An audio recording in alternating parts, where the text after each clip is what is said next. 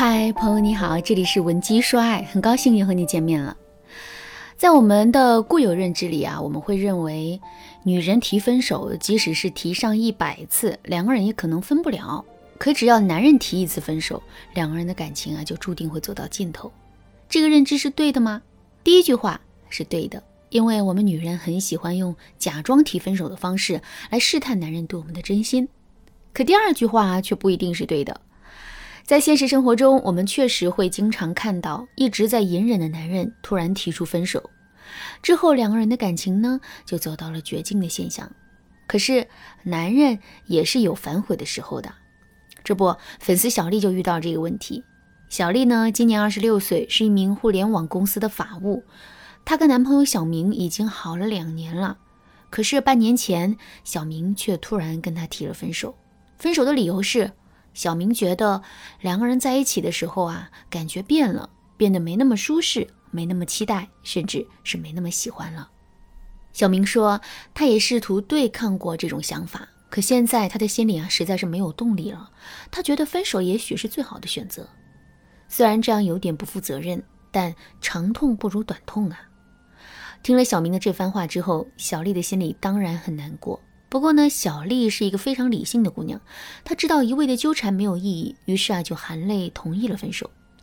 可是让小丽没有想到的是，半个月之后，也就是昨天上午，小明突然给她发了一条消息，说自己现在有点后悔了，想要挽回这段感情。看到挽回这两个字之后，小丽的心里一下子就变得五味杂陈了。如果现在同意跟男人复合，那么男人想分手就分手，想复合就复合，这段感情不就太随便了吗？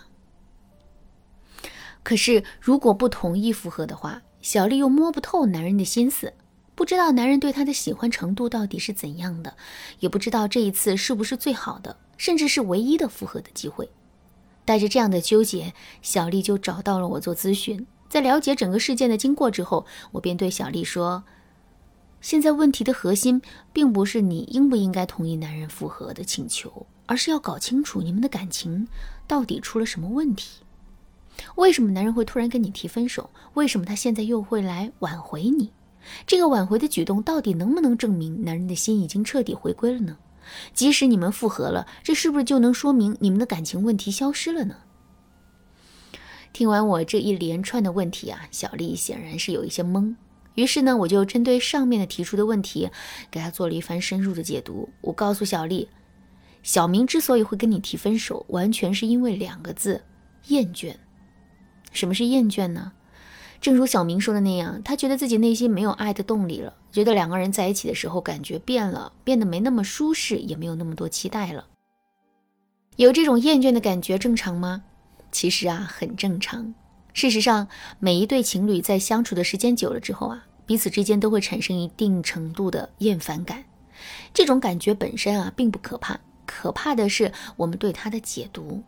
在最开始的时候，小明对这种感觉的解读是，这种厌烦感是爱衰退的体现。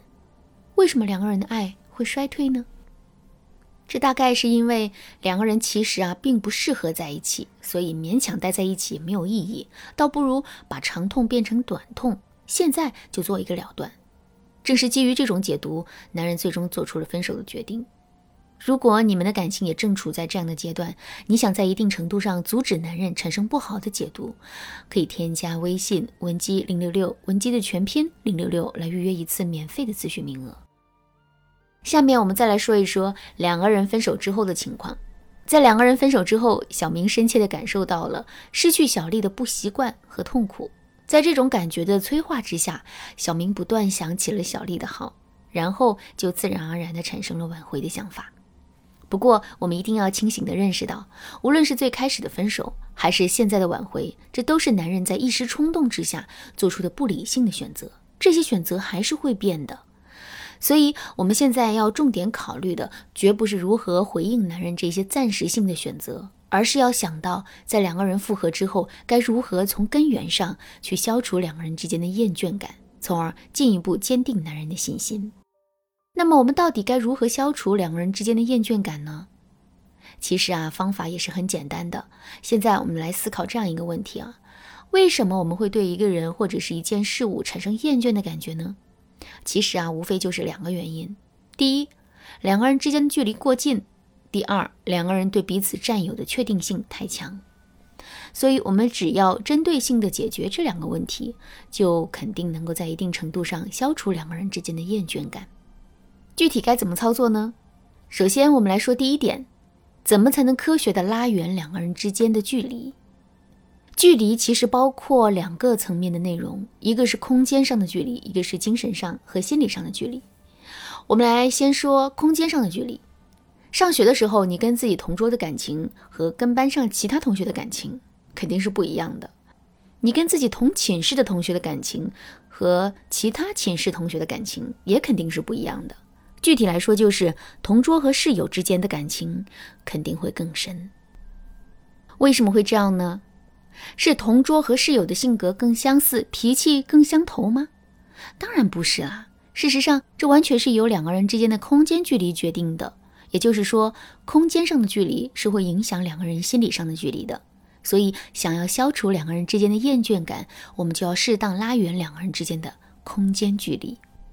具体的操作也很简单，比如说以前我们下了班就会找男人聊天，或者是跟男人约会，可现在呢，我们却可以时不时的冷落男人一下，不去主动找他，也不答应他的邀约。这样一来，男人对跟我们聊天约会的期待肯定会更高的。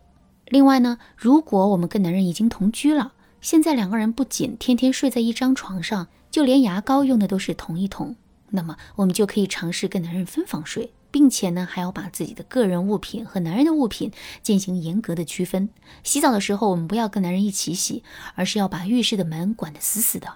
换衣服的时候，我们也不要当着男人的面换，而是要在我们和男人之间拉一道帘子，以此来拉远两个人之间的距离。这些小操作使用个一次两次，可能并不会有太大的效果。可是如果我们一次次的去做，并且把生活中的方方面面都照顾到的话，最终我们肯定能看到巨大的效果的。好啦，今天的内容就到这里了，剩下的部分我会在下节课继续讲述。如果你对这节课的内容还有疑问，或者是你本身也遇到类似的问题，不知道该如何解决的话，你都可以添加微信文姬零六六，文姬的全拼零六六，来预约一次免费的咨询名额。文姬说爱，迷茫情场，你得力的军师。